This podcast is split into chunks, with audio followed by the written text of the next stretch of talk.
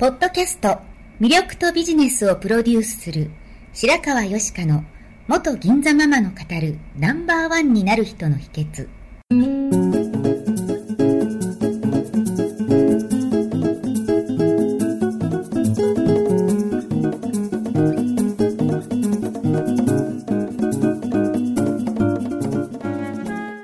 外資系企業の OL から銀座のナンバーワンホステス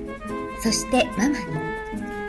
12年間にわたって多くのお客様や従業員の心理成長に関わり人の本質的な魅力や能力を引き出し業績アップにつながるコーチングを行ってきました。内面世界のケアと外側の世界へのアプローチの両輪でナンバーワンの輝きを放っていく方法を白川よしかがさまざまな角度からお伝えしていきます。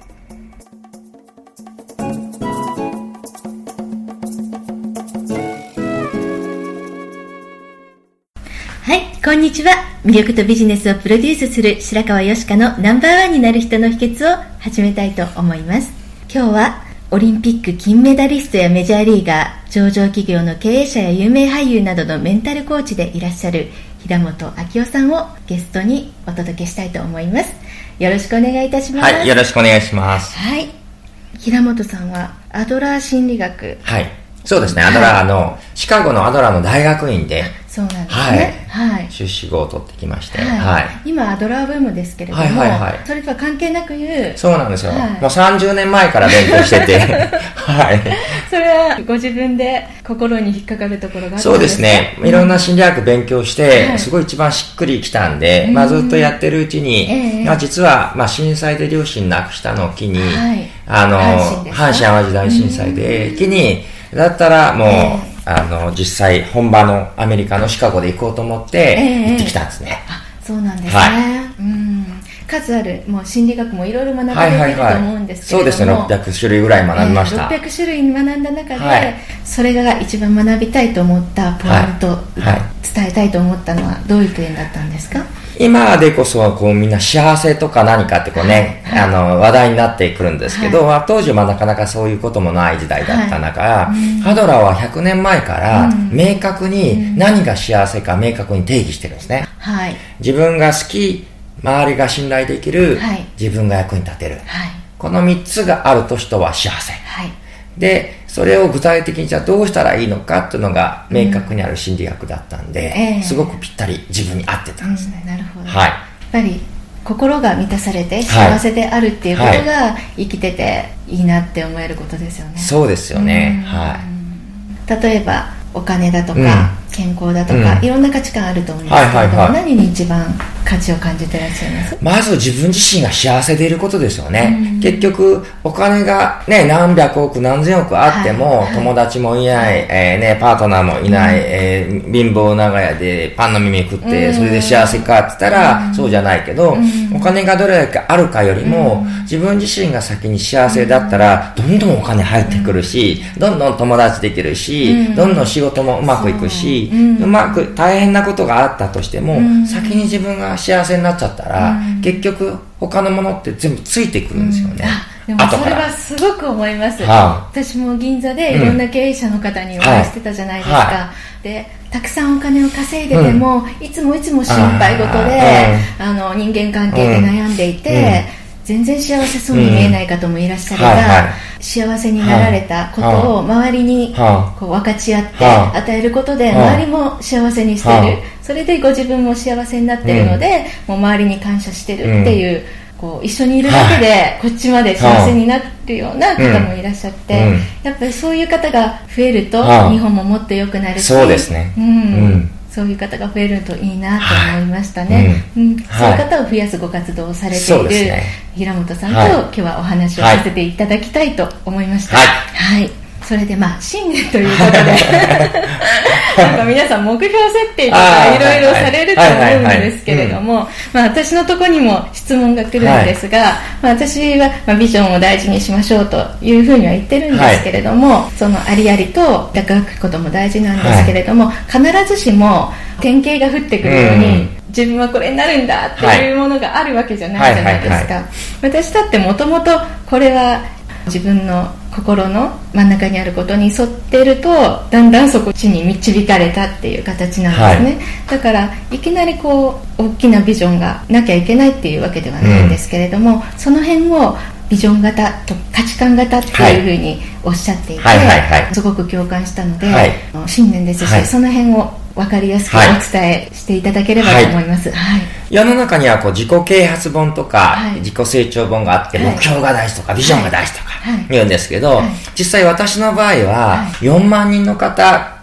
コーチングをしてきて、みんな成功のパターンが違うっていうのに分かってきたんですね。ですよね。うん、で結局4万人のうち、私の経験的な数値で言うと、8割の人が価値観型といって、5年、10年、20年後は愚か、1年後の目標を立てるのすら苦しいし、それが逆に窮屈になっちゃう。そう、わからないですもんね。特にこのね、流れの早い時代において、決めて思った通りにならないから、自分はダメとか思ってたらやっていけないじゃないですか。ビジョン型はもちろん、未来5年、10年、20年後は明確になって、そこから逆算する方がいいし、どうしてもあれがなりたいっていうのが明確なのがビジョン型で、はい、例えばビジョン型はこの職業をしたいって決めたらそれに何としてでもなりたいのに対して、価値観はね、いますよね。価値観型は何の仕事でもいいんですよ。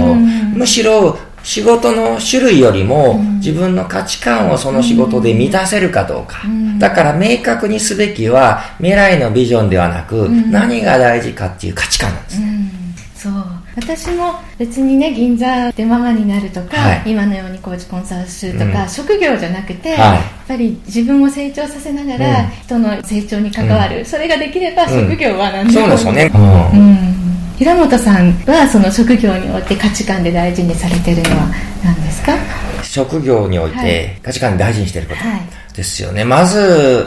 自分を犠牲にしない自分自身がハッピーであること、はい、そして自分の関わる人がハッピーであること、はい、そして、うん、その関わった人の先の人がハッピーになること。それ大事ですよね。なんか商品を提供した、された人は喜んでるけど、その家族はあんた何やってんのって、周りの人が不幸になっちゃうようだったらダメで、よく私のセミナーに来られた人が、まあね、例えば起業するために来たり、組織良くするために来たんだけど、妻との関係良くなっちゃったんですよとか、最近子供が懐いてきてって、まあ、予想してなかったのに、身近な人と仲良くなったんですって聞くとすごく嬉しいんですよ。つまり関わる人とその先の人がハッピーになるかどうかがすごく大事ですね。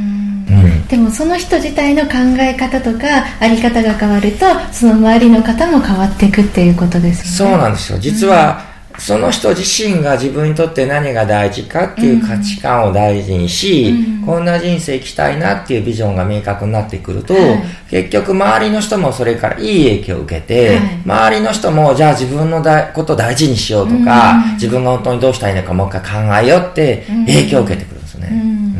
そうやって自分が自分の価値観を大事にして幸せに生きてると他人がそうしようとしてるのも応援できますもんね。そうなんですよね、うん、結局自分がうまくいってなかったら、うん、人を妬んじゃったりとか、なんでうまくいって足引っ張ろうと思っちゃうけど、うん、自分が幸せだったら、えこんな幸せなんだから、あん。たも好きなことやりなよって、つい応援したくなるんです、人としての寛容さというか器も広がりますよね、はいはい、なんか本当笑顔が素敵ですよね、はい、ありがとうございます。笑顔素敵です、ね、ありがとうございます。はい、褒め合っちゃって。じゃあ今年のビジョンっていうのは何かございますか、うん、あ、私自身ですか、はいはい、まあ、あの、毎年15年間ドリームキックオフっていうのをやってて、はい、まあ、これは大体1000人ぐらいの人が参加して、あ昨日ちょうど。そうです、昨日終わったんですけど、ちょうど1年前、うんやりたいことがわからない人は過去を振り返りですね。過去の良かった出来事、嫌だった出来事を振り返りながら、はい。はい、何が大事かっていう価値観、見つけていって、はい、どんな2017年にしたいかっていうのをこう、1000人でみんなで、それぞれ自分の出し合う。ですけど、うん、私自身の2017年は、まあとにかく今まで、アドラーだのコーチングカウンセリングなので、とにかくセミナーやコーチングで関わる人、関わる人を、ハッピーにしよう、ハッピーにしよう。まあ自分の問いかけが How can I make them happy? どうしたらみんながハッピーになるだろうで、与える与えるやってきたんで、いいですね、はい。How can I make them happy? って、やり続けてきたんで、今年はちょっと受け取る一年にしよ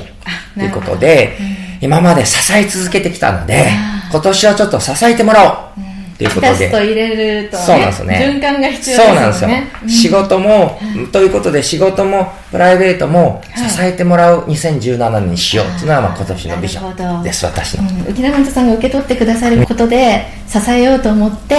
それでご自分の能力を引き出される方もいらっしゃいます、そうなんですよ。結局、凹凸と一緒で、パズルと一緒で、はいはい、自分の得意なところは貢献すればいいし、へっこんでるところは弱点なんで、はい、それが今度得意な人に助けてもらうと、そ、ねはい、その人の自尊心が上がって、そうですね、その人の貢献感も上がるし、自分も助かるし、はい、みんながそうやって好き得意を生かして貢献し合えればいいかな、うん、そうですね。好循環になりますね。好循環になればいいと思いますね。はい、じゃあ本当、はい、素敵な2017年、していきたいと思いますね。はい、今日はどうもありがとうございました、ありがとうございます。はい最後まで聞いてくださりありがとうございました。